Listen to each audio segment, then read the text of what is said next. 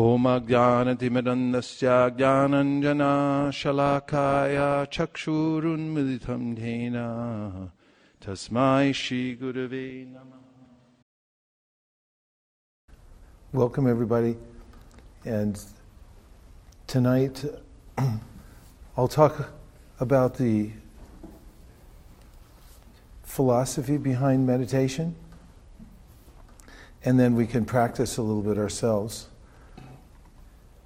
The experience of looking inwardly and noticing ourselves, being aware of our own consciousness, is not as difficult as one might think.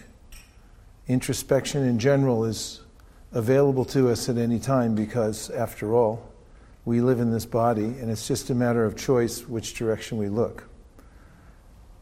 One of the mantras I like to propagate is where attention goes, energy flows. Would you like to try it on? Say, where attention goes, where attention goes, energy flows. energy flows. And being aware of the power of our own attention and where we're placing it is extremely helpful. And the practice of meditation helps us to become more aware of the effects of our own consciousness. And one of the symptoms or facilities provided by consciousness is, is our attention.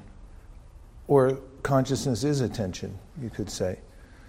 And I also, in reducing things to a very simple level, could also say that our main asset that we have is our attention.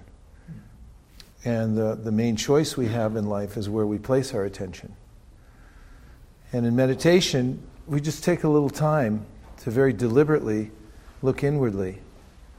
And just as in the ocean, there's a lot more than meets the eye on the surface. The surface of the ocean may look boring even after some time. We're so simply seeing reflections from the sky, nondescript images, and so forth. But if you actually go into the ocean, you notice there's a there's myriad life forms that are interesting and unfathomable, even in some similar way, inside our own consciousness. There, there's, there's wonderment to be, to be had uh, because what we are actually is more important than what we have, although mostly identify. Please come on in. Mostly identify with what I have rather than noticing what I actually am. So, the, the process of, of um, meditation is very much, um, it's very helpful to have some time together to do some guided meditation. So we'll, we can start with that. And for this, all you have to do is uh, get a little comfortable and then let go of all the other concerns you might have or any thoughts that are coming into your mind.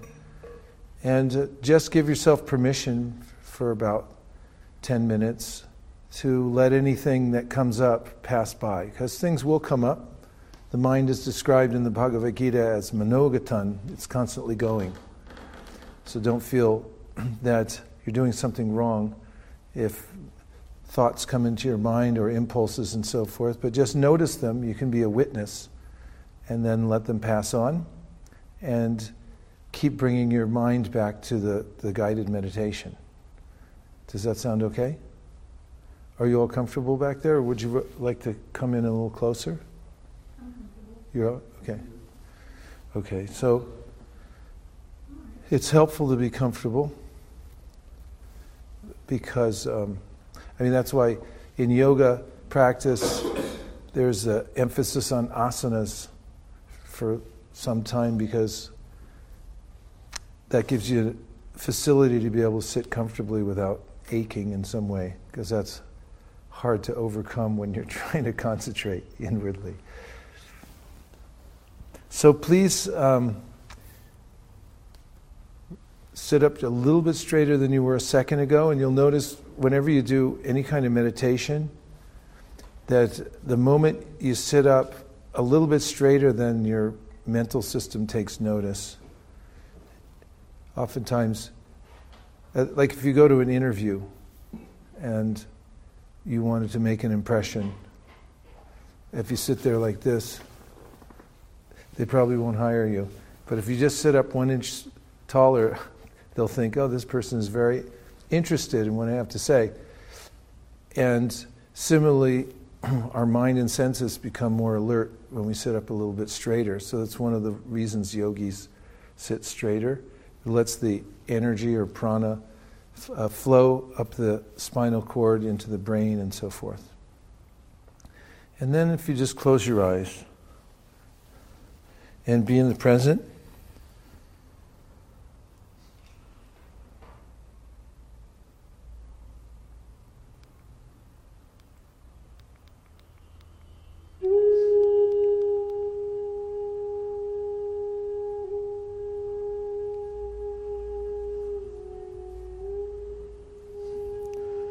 Become aware of your breath.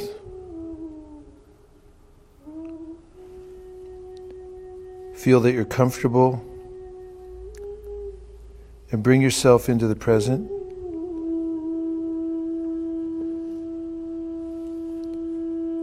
Let your thoughts and emotions come and go without judging them.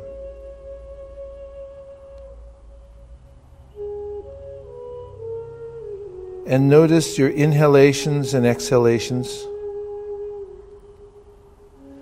Help yourself concentrate on your breath by mentally saying in on the inhalations and out on the exhalations. If your mind wanders, bring it back to your breath.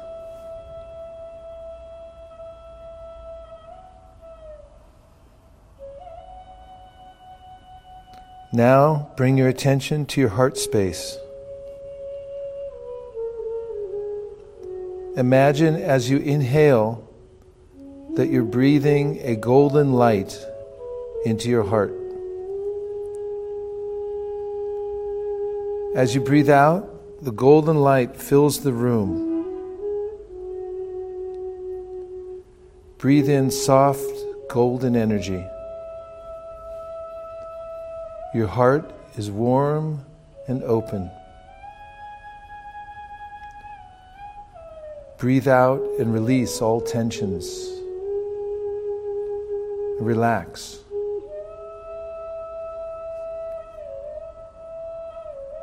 And breathe.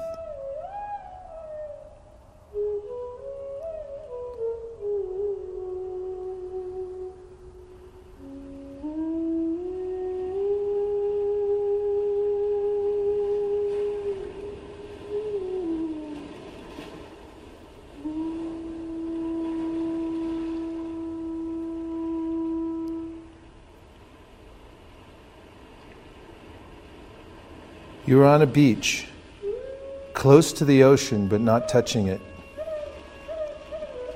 It's a beautiful sunny day. The air is fresh. The sand is a brilliant white, and the sky a clear blue. The sun pleasantly warms your skin, and you can hear the waves lapping.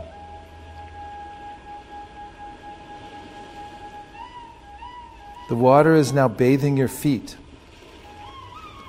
As it returns to the ocean, your feet become transparent. The next wave bathes your legs, and as it returns to its source, your legs too become transparent. Now the water is flowing up over your hips to your navel. As the water returns to the ocean, your body is transparent from the navel down. The next wave bathes you up to your neck. The water is soothing. You feel safe. As the wave pulls back, your whole body is transparent.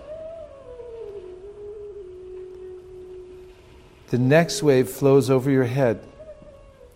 You have no trouble breathing, and you are very relaxed. As the water returns to the ocean, your whole body is transparent. You can no longer see it. There's only you, the real you, who is free from all coverings, who is separate from the body, and who witnesses all of the life situations that surround you.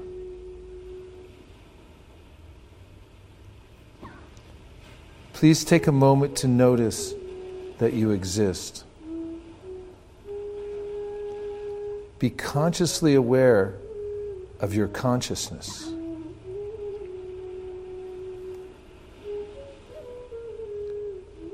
Notice that you're alive.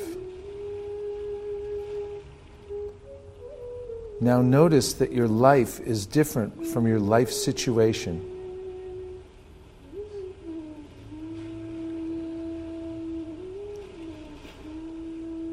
Remain in this space and listen to a text from Yoga Wisdom. As the sun alone illuminates all this universe, so does the living entity, one within the body, illuminate the entire body by consciousness. Those who see with eyes of knowledge the difference between the body and the knower of the body can attain true happiness.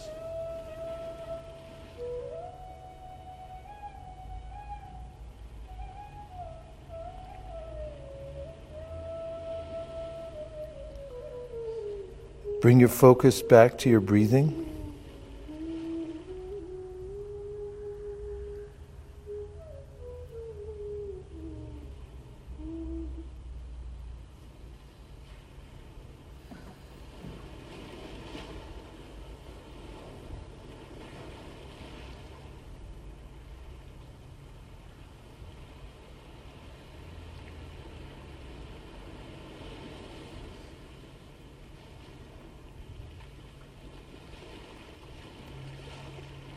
Rub your palms together, create some energy.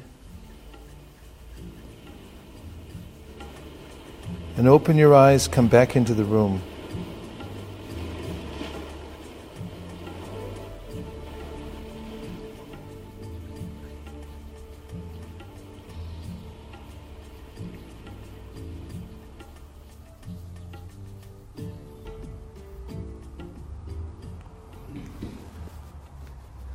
So during the guided meditation, I was talking about the difference between your, your life and your life situation. And in the Yoga Wisdom texts, for instance, Bhagavad Gita, Krishna talks about how there's a difference between the knower and the knower of the field, the field and the knower of the field. The body is a field, and we're temporarily residing within that field of activities. But it's not us. It's like we're sitting in a car, and one who becomes aware of the fact that he or she is within a body but is not the body is known to be in knowledge. And this is one of the first steps of meditation, which anyone can notice by just being a little introspective and looking within, taking some time to notice that the consciousness is pervading the body and you are the consciousness, and that you can direct your awareness, conscious awareness, to any part of your body or anywhere else. You can project it wherever you'd like. You can also notice that, for instance, you're not your hand. We never say I hand, we say my hand. Because it's part of the field, but it's not us. And similarly, the act, activities that we're engaged in in the world, the cares that we have, are part of our life situation. But from the perspective of the conscious living being, we can notice that that life situation is going on around us, and we're also the witness of that. It's not us.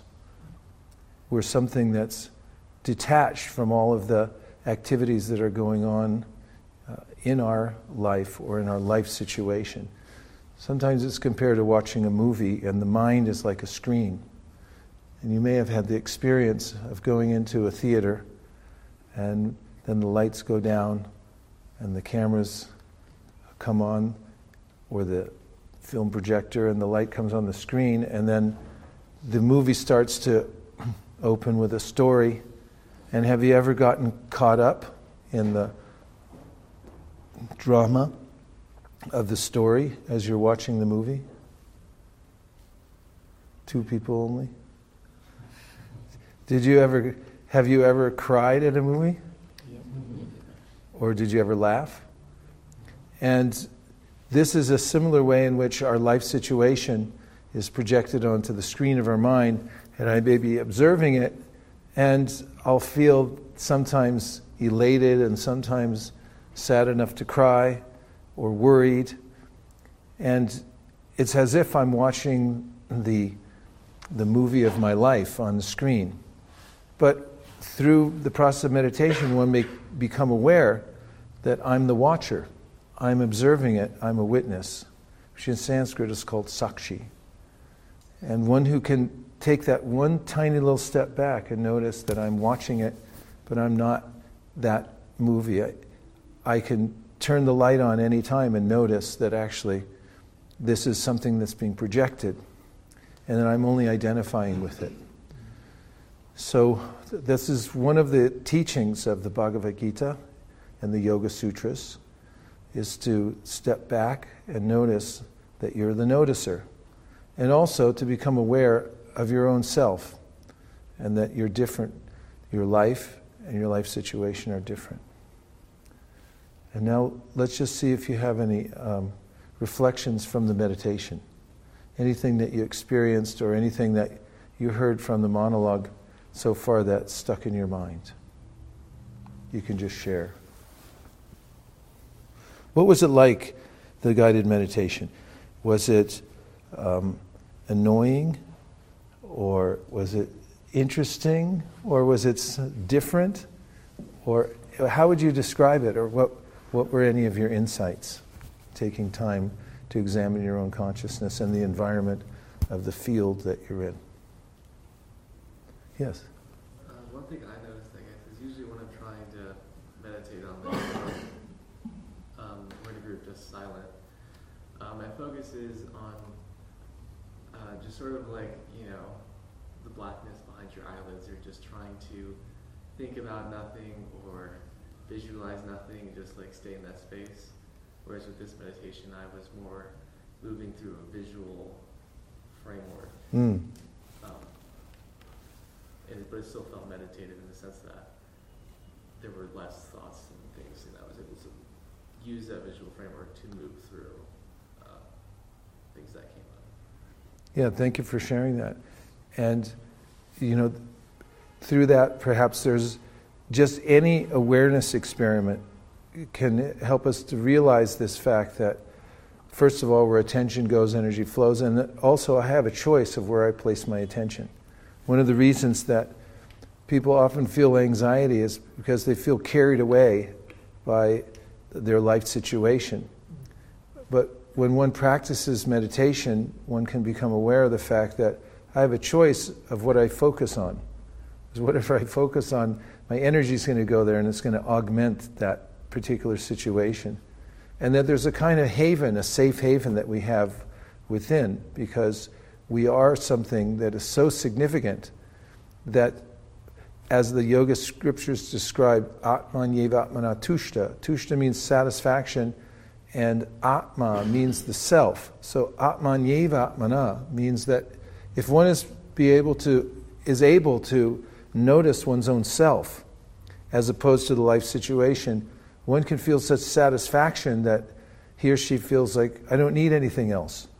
There's not that constant um, pushing that I have to find one more thing that will satisfy me, an object out, outside my own self that will make me happy.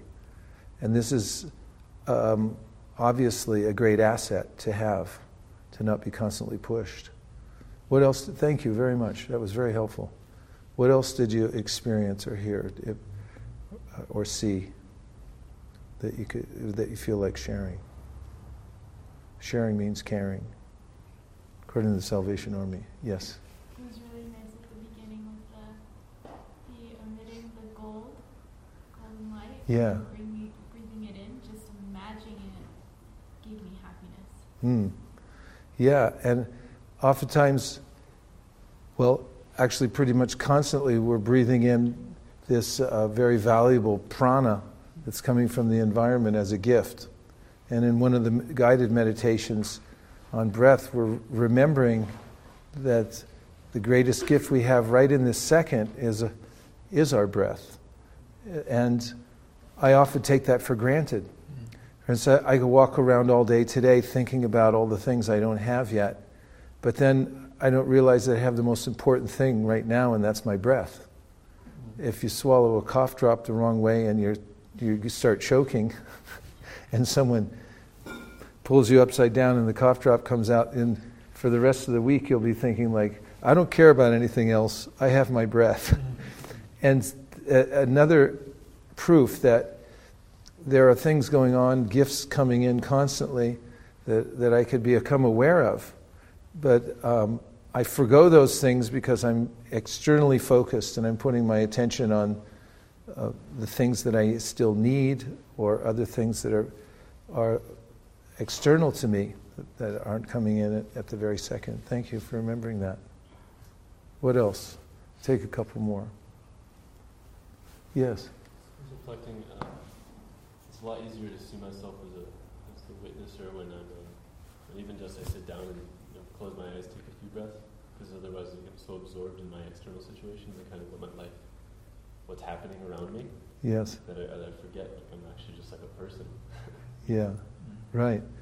As you've heard that it's probably cliche by now, but that we're not human doings, we're human beings. Because oftentimes we meet somebody, it's like, what do you do?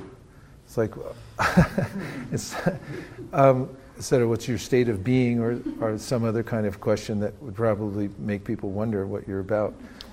but uh, also in the, in the wisdom literature Bhagavad Gita, Arjuna, the student, asks a question about what, is the, what are the symptoms of a person who's fixed in consciousness.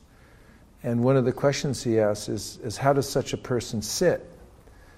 And then the question really arises can I sit? Is it possible to sit? There's a, uh, oftentimes, uh, when I was growing up, there was a, a, phrase sometimes parents would say to their kids, don't just sit there, do something.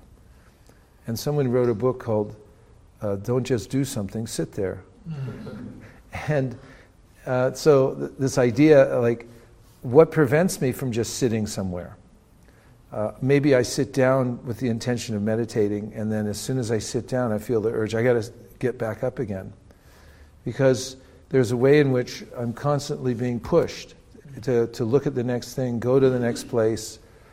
And this is, if you look at it objectively, it's a kind of harassment from the senses and the mind that are constantly pushing, you know, go here, look at that, do this.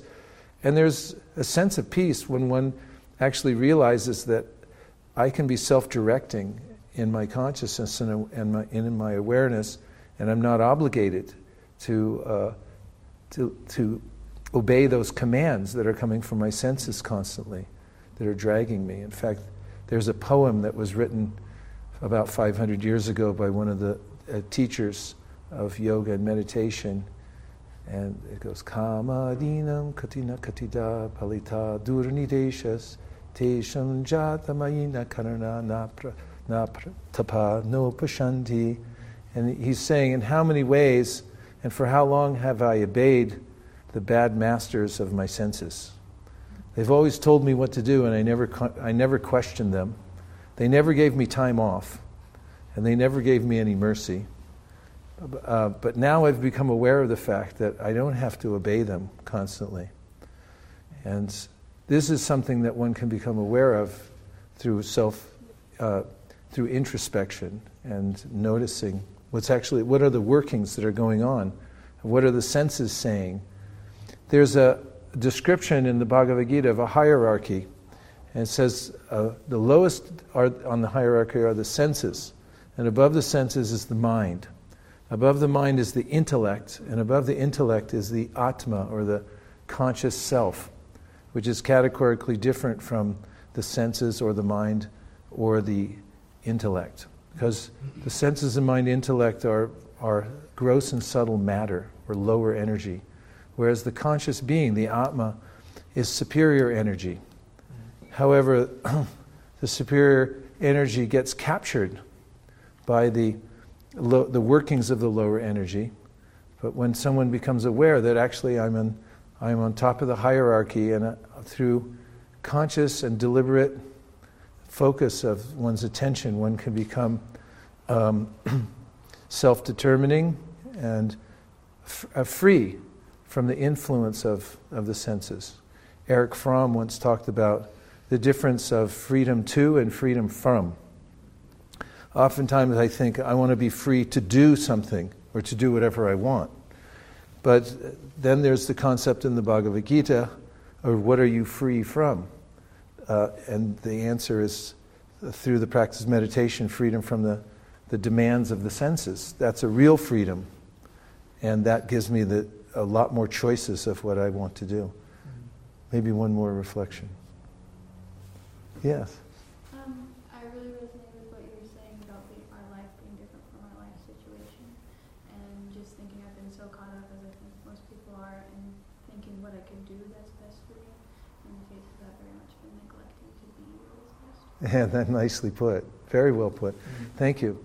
Yes, and uh, I like that you word, use the word resonate because that's a kind of segue into the next thing I want to talk about. So resonance is a is a scientific um, a property. It's, it's a f- physical fact that everything in the universe has a certain vibration to it.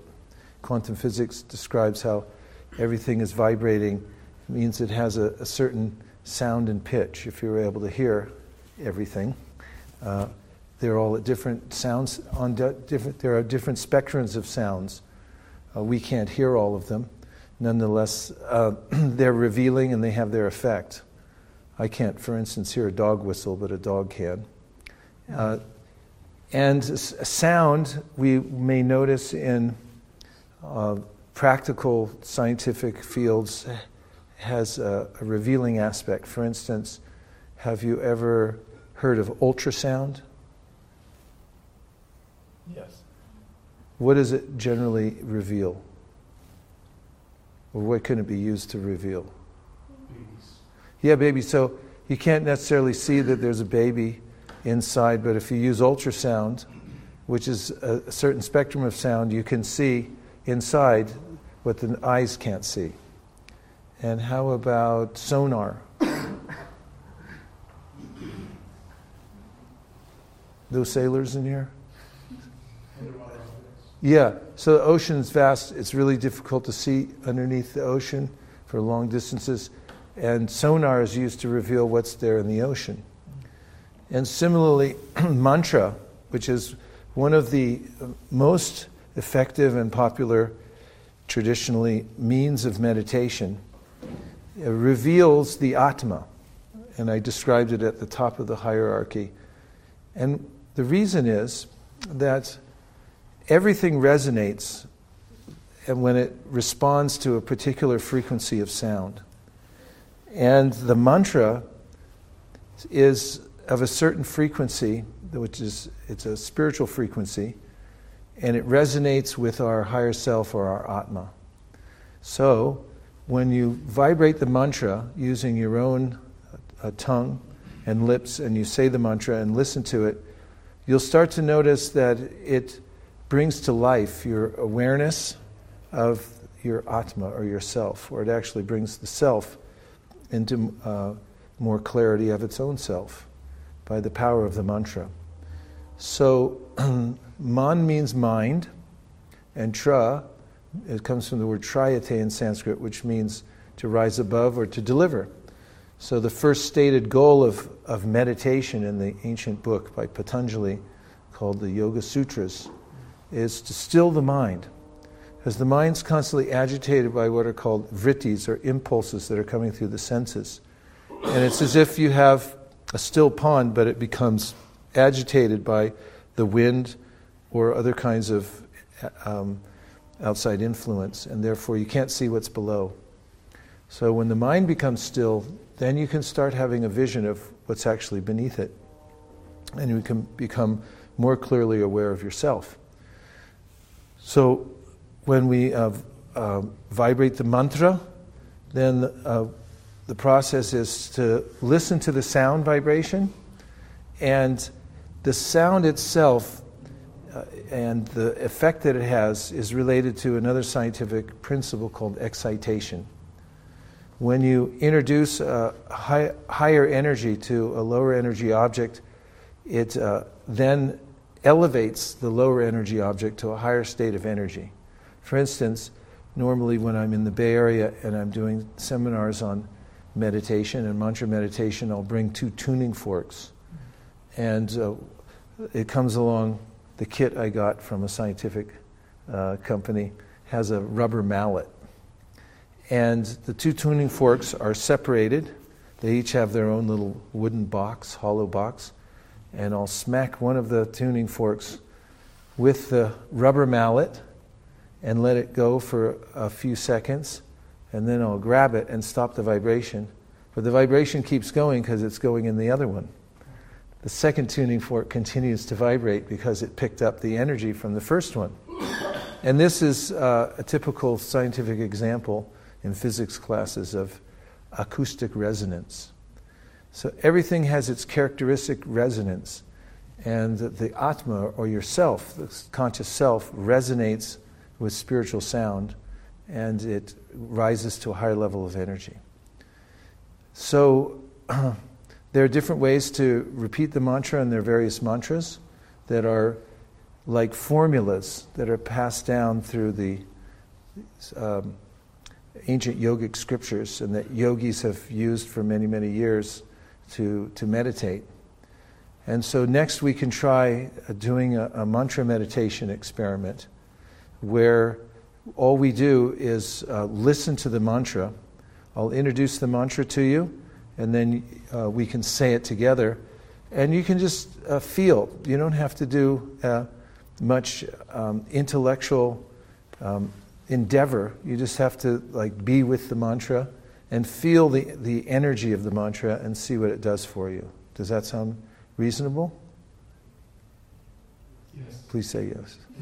Okay. So, but before we do, let's stand up for a second and do a stretch so that we feel comfortable when we sit back down. One that I recommend is to interlace your fingers like this and then turn the palms outward towards the floor and keep your feet kind of parallel. And then move your hands above your head and try to straighten your elbows and push your palms up. Try to touch that ceiling up there. And then move your hands back a little further and move your chin down so you can stretch a little bit of your neck. And breathe. And come back down. And then change the lacing on your fingers and put it slightly different, like that. Move your index fingers. And then try again.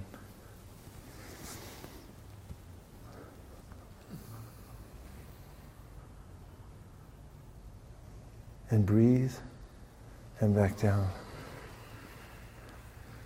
And now there's some blood flowing, we can sit a little more comfortably.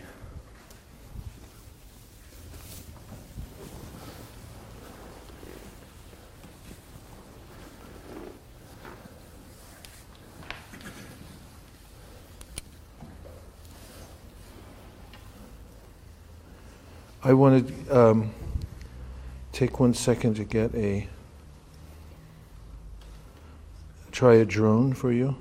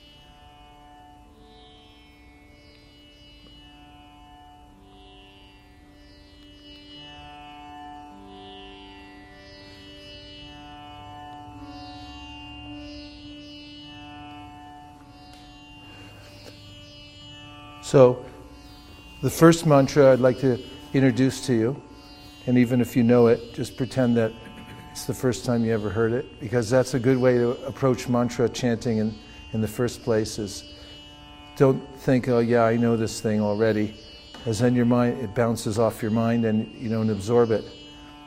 This is a mantra which is said to be a seed mantra, which contains all kinds, of all spiritual energies. But you can also think of it like a zip file.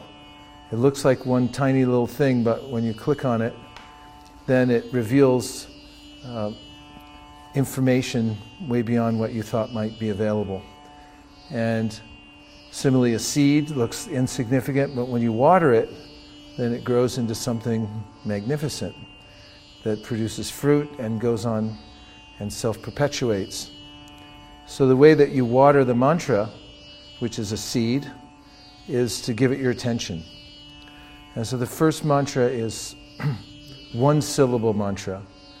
It's spelled A U M, but when there's a diphthong in, in Sanskrit, then it gets um, morphed into a, a, simpler sound. So A U turns into an O. So this, the mantra is pronounced Om. Everyone like to say Om? Om.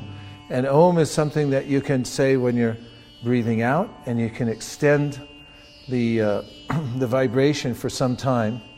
And so, what we'll do is all say the mantra, Om, in an extended, prolonged way, and then uh, everyone can repeat. And just feel the vibration of the, the mantra Om. I want to make sure I'm on a spectrum of sound that everyone can follow. What do you think would be good? I'll turn this off.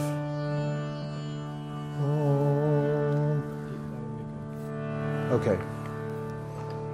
Try closing your eyes again and remember to sit up one inch higher than you were before, and it'll bring your mental system to attention. Take a nice deep breath. Now,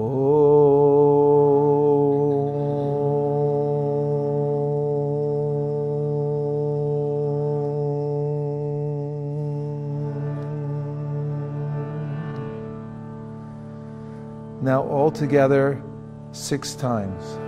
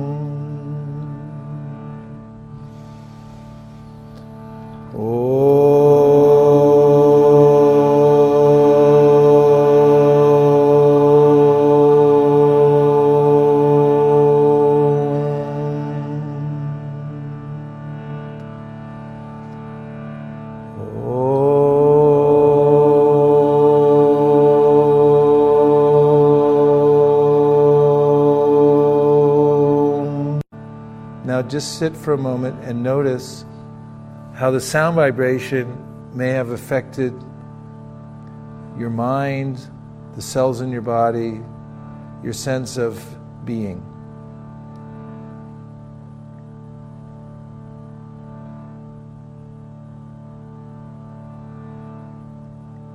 And now we'll chant three more times.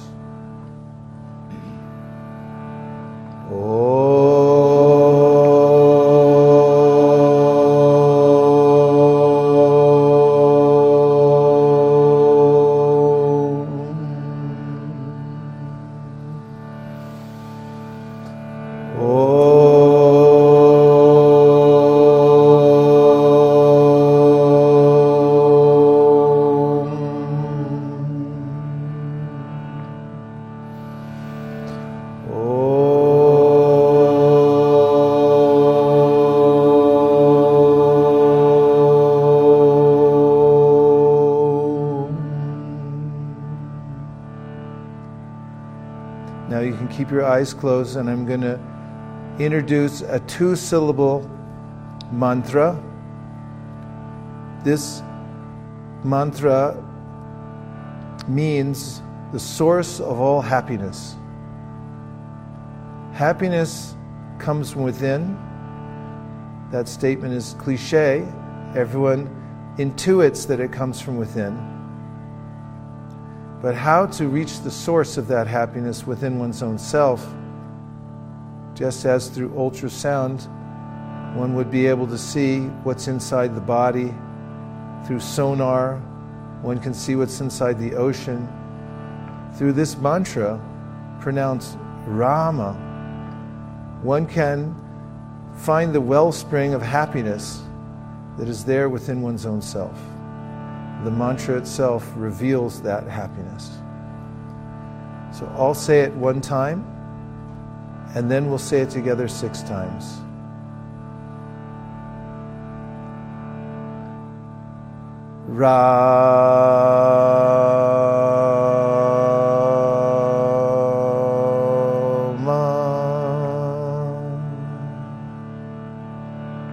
And together. Rama.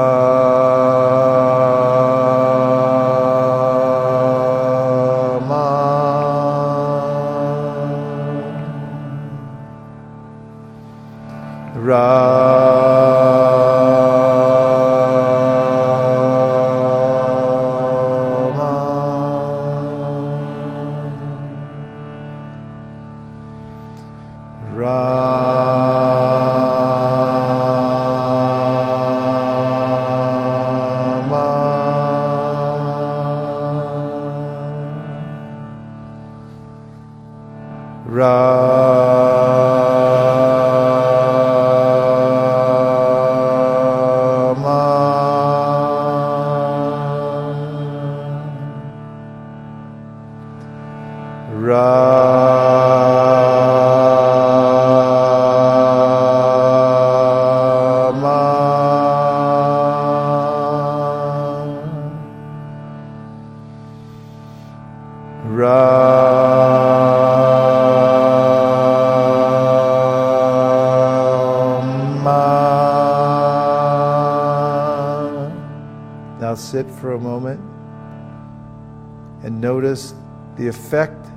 Or the resonance of this sound vibration in your mind, in your heart, in your cells.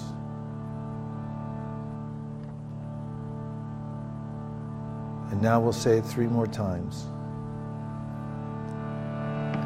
Rama.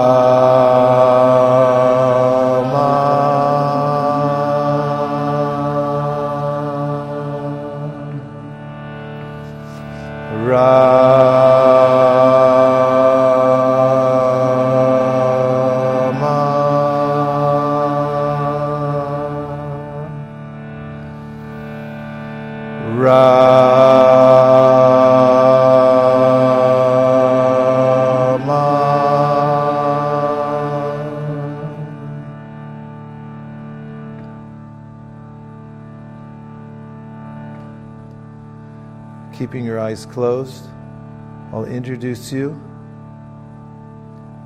to the next mantra, which has five syllables and it's pronounced like this Ni Tai Go Ranga. Please repeat after me. Ni Tai Go Ranga. Ni Tai Go Ranga. Ni Tai Go Ranga.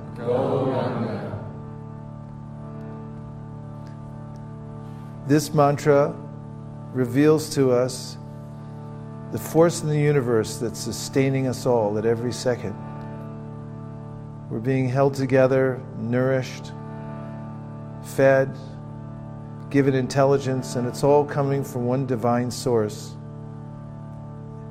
And the mantra Nitai Gauranga reveals that source. So I'll, I'll say it once, and then we can say it together six times. Nitai Gauranga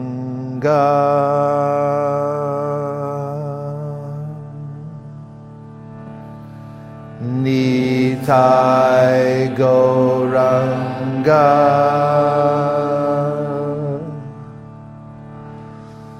Nitai Gauranga.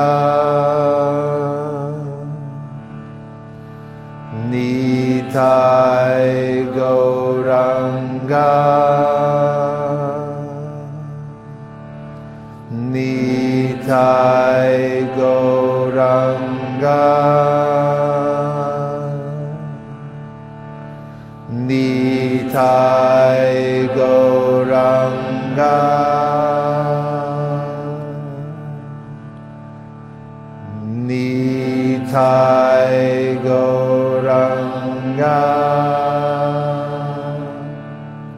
Now sit for a moment and just notice the effect that this mantra has had on your mind, your heart, the cells in your body, and your sense of being.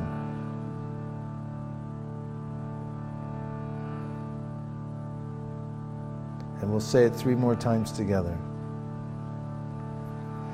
Nitai Gauranga Nitai Gauranga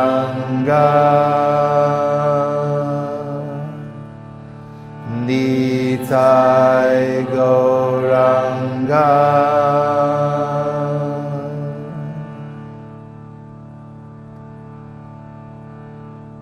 Now you can open your eyes, come back into the room.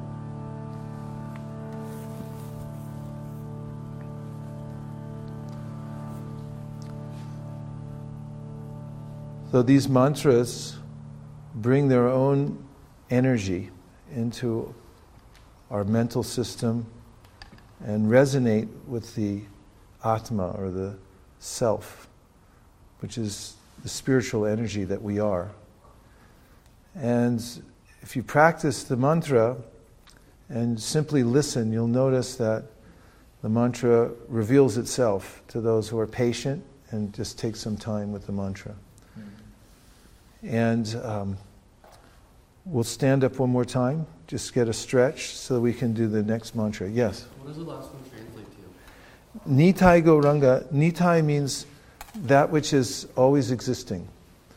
There's a designation made in the wisdom literatures, for instance, in Bhagavad Gita, a, a, a verse, Nasato vidyate bhavo, nabhavo vidyate sata, ubayorapi dushtantas tvanayos tattvadarshibhi.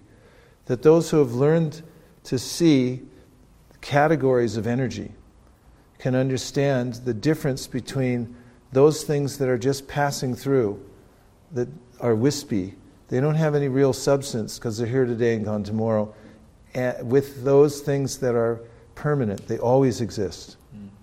So you, as an Atma, always exist, whereas um, the things that you have around you, including your body, for instance, the body is always changing, uh, like a river. There's a, there's a saying in the Srimad Bhagavatam, one of the literatures on bhakti yoga, that you can't step in the same river twice. You may say, I stepped in the, in the Mississippi. I should use a local river. The Poudre. The Poudre. You can say, I stepped in the Poudre. Although that sounds a little funny. Uh, I stepped in the Poudre, and then if you go back and you step in it an hour later or even one second later, really you didn't step in the same river because it's constantly moving. It's not one distinct thing. This body is a river. It's 85% water, or maybe here in Colorado it's more like 70% because it's so dry here. but but it, it's, it's a river nonetheless. The skin is always sloughing off. Um, the, uh, the dust bunnies that you may occasionally see around in somebody else's house, not yours, um, is, is from the body. It's, it's constantly um, dissipating.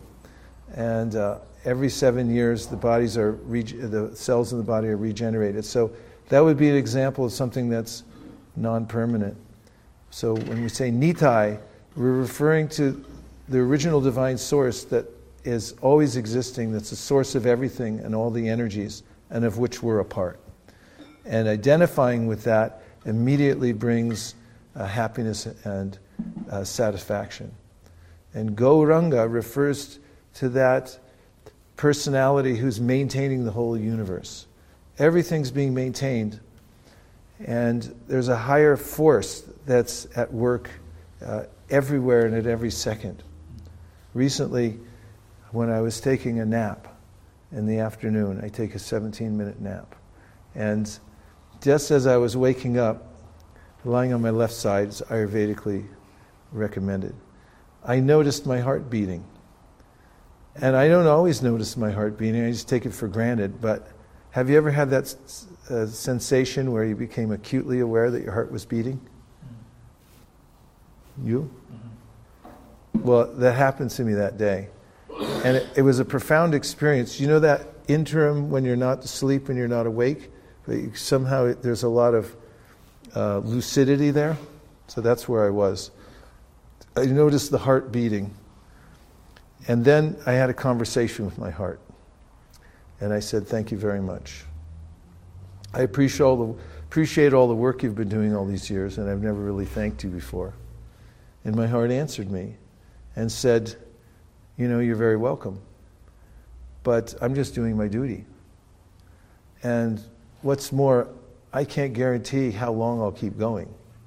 Because whenever I'm asked to stop, I'll just stop. And after hearing that from my heart, I swung my feet off, stepped on the floor, and uh, had a completely different outlook on life. I was more aware of how everything in the universe is being held together and directed by a higher force. So that higher force is Gauranga. So you have the eternality and you have Gauranga, that eternal force that's controlling and holding everything together. And that connection with that is is the most invigorating of all experiences that one can have and clarifying. It changes the way one interacts with the world, actually making one more grateful and efficient in everything that one does. So that's Nitai Gauranga. Oh, good. It is. I mean, it's endlessly fascinating. It's mysterious and it's absorbing also. There's a whole inner life, and it can be reawakened by m- mantra meditation. So let's just stand up one more time because it's important. The physical aspect of meditation is very important. If you're not comfortable, then it's very hard to concentrate the mind. So again, try this exercise. Web your hands and point them down towards the floor. Keep your feet parallel like this. And then lift your hands above your head and try to stretch up high and straighten your elbows and then you can look down at the floor where your hands are up high and take a nice deep breath. And then bring them down. And then realign your fingers. Just change the position. And again, flex and reach up towards the sky and breathe and straighten your elbows and try to touch the ceiling. Rip, lift the rib cage higher and breathe again and come back down.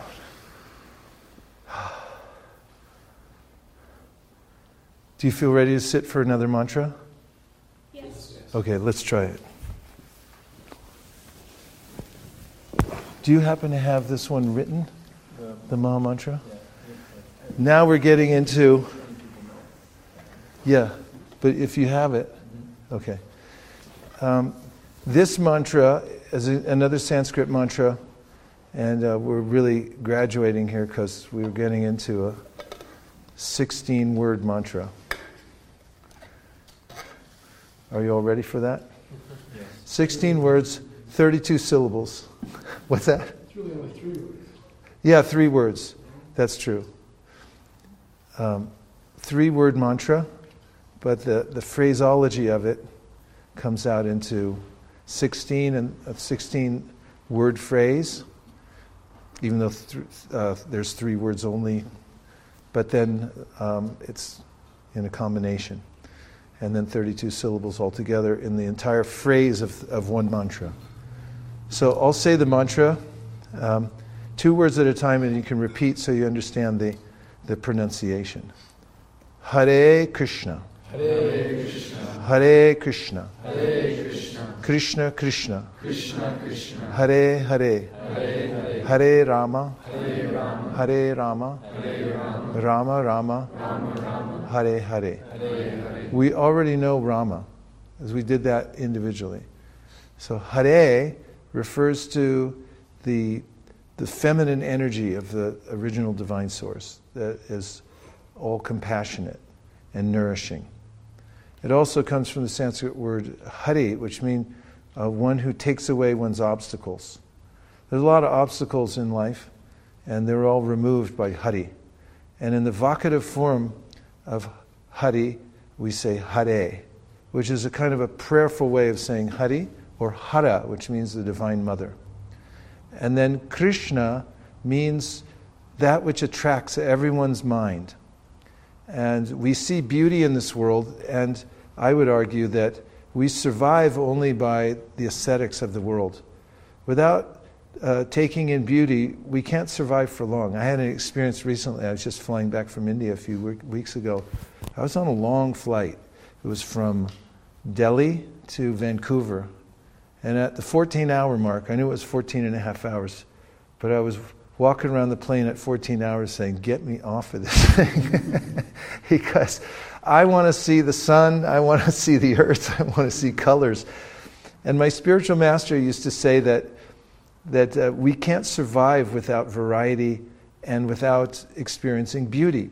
So Krishna means this original source of all beauty, all aesthetics, all uh, beauty and relationship emanates from Krishna. And the word Krishna and the, the personality that, that it's referring to are the same, because in spiritual terminology and science, the, the name and the named are the same. There's no difference. So you're coming directly in contact with the source of, of all beauty and all uh, energy when you say Krishna. And so these uh, words put together, Hare and Krishna go together because in the original divine source, there's a um, feminine and masculine, like yin and yang. Like we see everywhere in this world, there's this combination of yin and yang, the masculine and the feminine.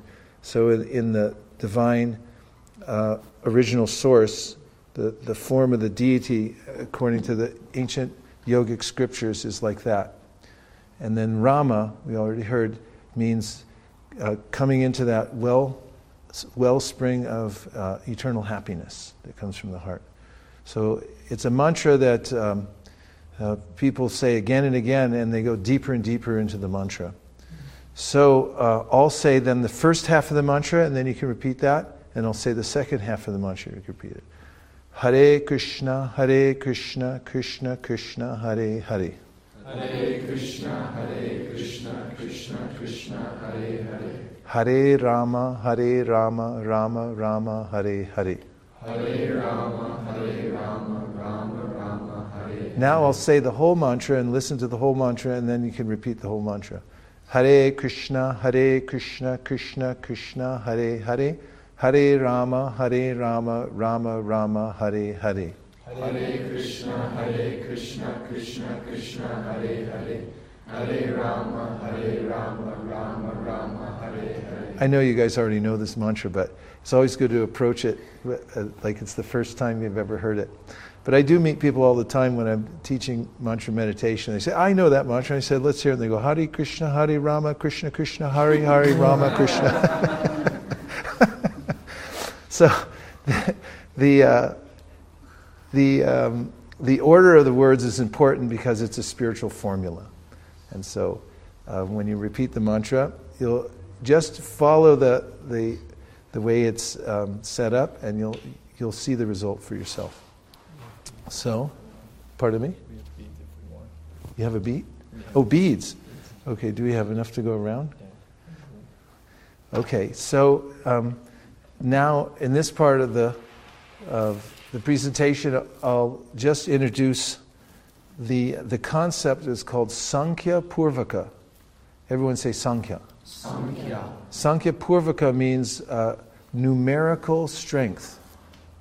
So, when you're practicing mantra meditation, there's a way in which, if you count your mantras and you take a, you, a certain number of mantras, you, you speak a certain number of mantras every day, it's a kind of like medicine. Have you ever been given some antibiotic or some medicine from a doctor, and here she says, Here's uh, 10 days worth, take the whole course, and uh, don't stop at day nine, but keep taking it until it's done.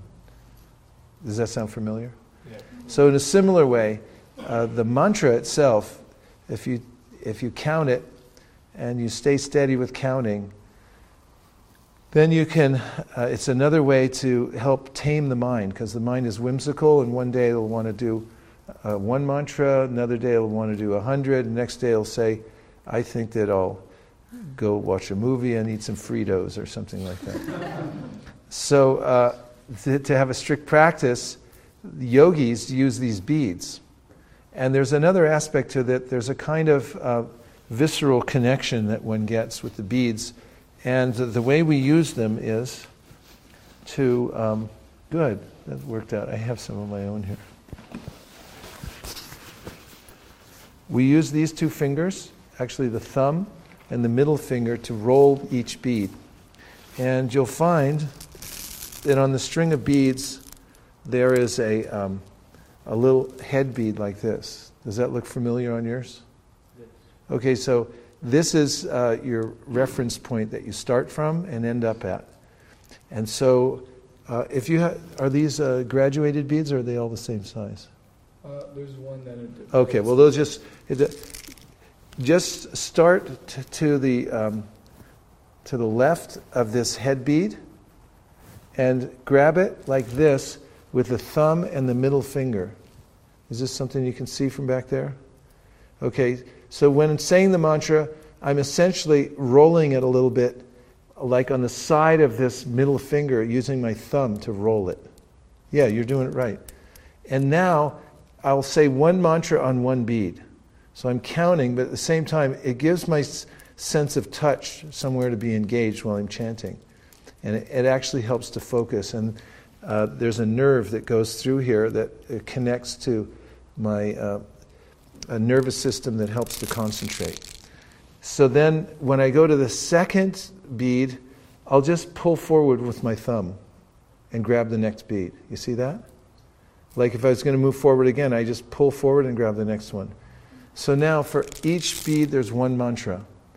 Now, these are kind of um, not exactly for beginners because it's got um, 108 beads on it.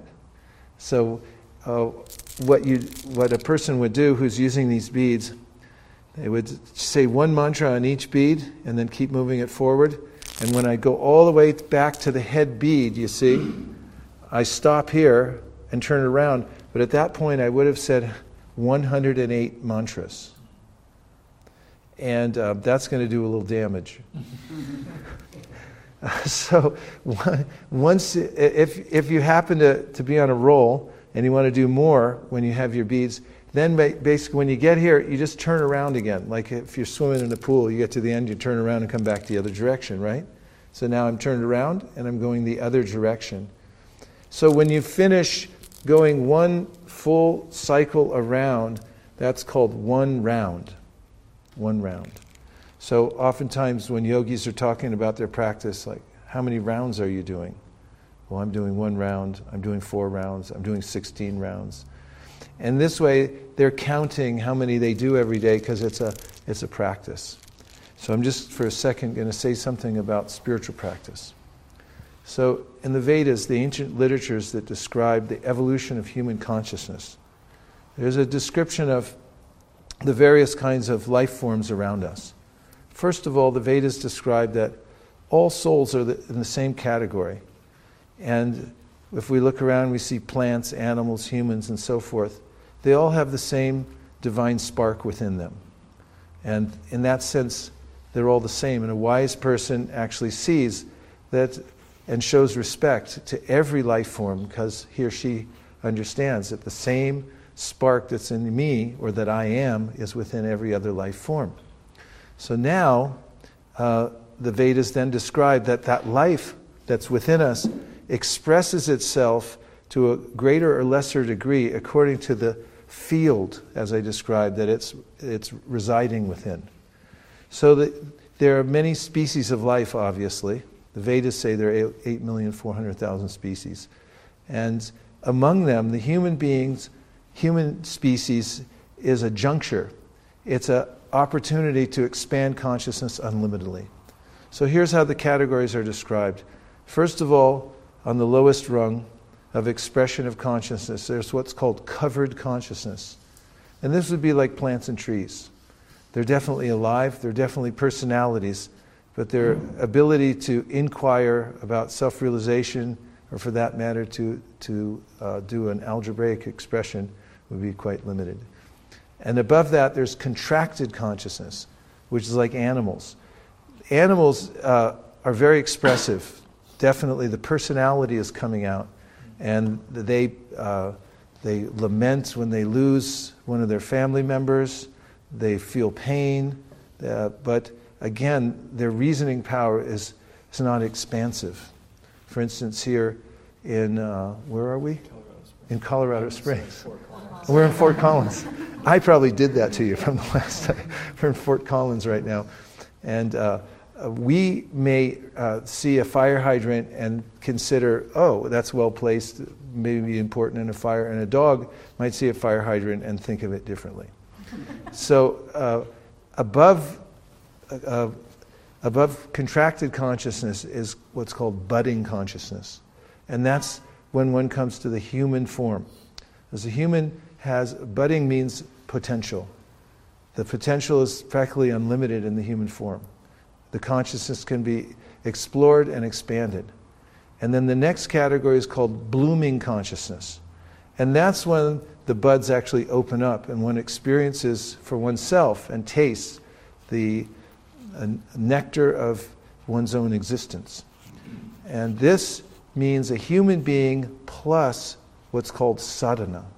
Sadhana means a spiritual practice. So, what you're holding in your hand is an example of what yogis uh, use for a spiritual practice is they count the number of mantras they do every day, and consistency is king.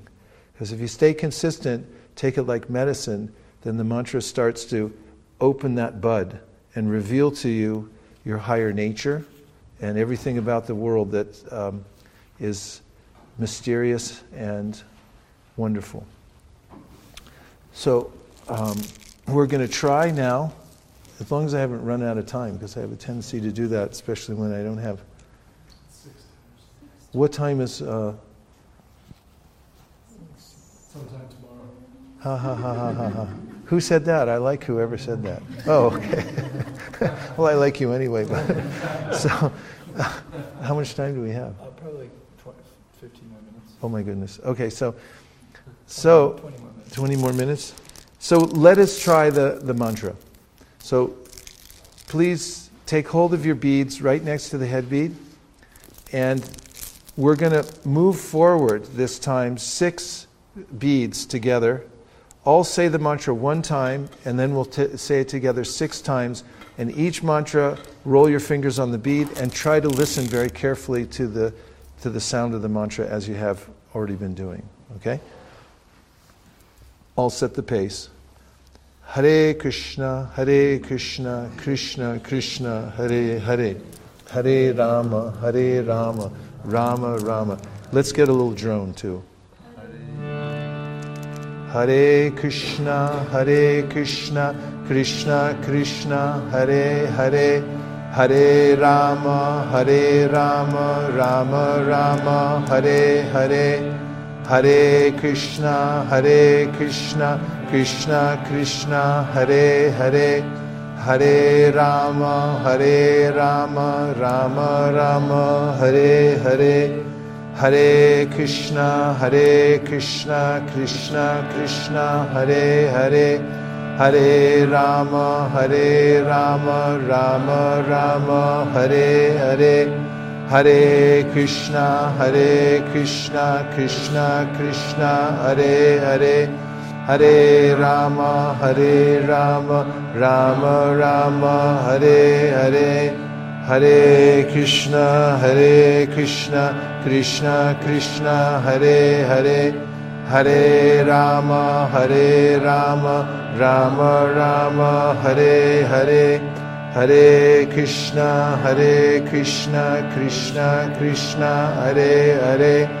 Hare Rama, Hare Rama, Rama Rama, Hare Hare. So now uh, we had a little help from the drone instrument, this harmonium, and we're chanting in sync. But now we're going to try for the next six beads is ch- chant for yourself, and we'll chant at our own pace. And you'll hear what it sounds like when a room full of monks are sitting and chanting. They go at their own pace, they don't go in sync usually, but they're all together when they sit in a circle like this. It's called a japa circle. And what we're doing here is a kind of meditation called japa. Say japa. Japa. Japa. You can remember because you use your jaw and your paw.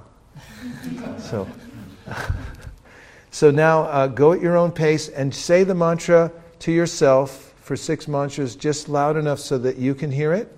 And uh, just try to focus in on the mantra for the next six and then stop and uh, stay focused on the vibration, how it's affected you. Are you ready? Hare Krishna, Hare Krishna, Krishna Krishna, Hare Hare, Hare Rama, Hare Rama, Rama Rama, Hare Hare, Hare Krishna, Hare Krishna, Krishna Krishna, Hare Hare, Hare Rama, Hare Rama, Rama Rama, Hare Hare, Hare Krishna, Hare Krishna, Krishna Krishna, Hare Hare, Hare Rama, Hare Rama, Rama Rama, Hare Hare, Hare Krishna, Hare Krishna, Krishna Krishna, Hare Hare, Hare Rama, Hare Rama, Rama Rama, Hare Hare, Hare Krishna, Hare Krishna, Krishna Krishna, Hare Hare, Hare Rama, Hare Rama, Rama Rama, Hare Hare.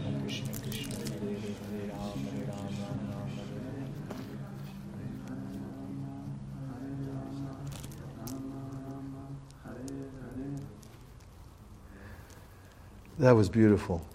Really nice.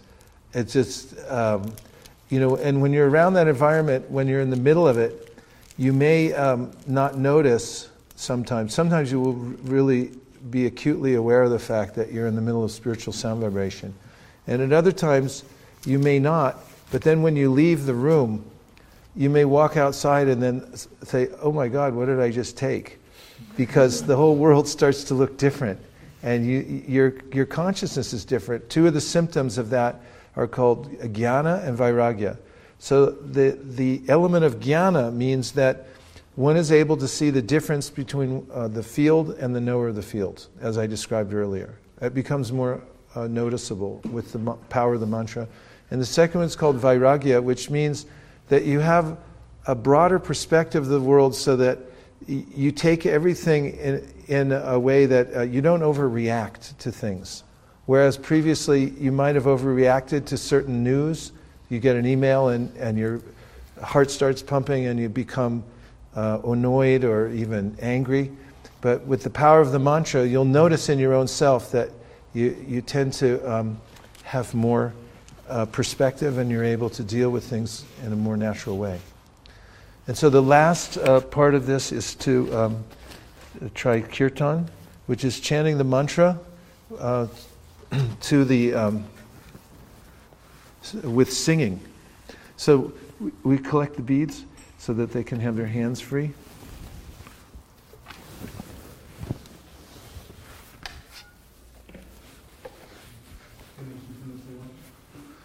If you, you're going to chant on the beads, if you want to uh, uh, take them home and practice, you can keep them, I believe, right? And if you're going to take them home but you're not going to practice, then they're $108. Thank you very much for joining. It was an amazing audience. Thank you. Hare Krishna.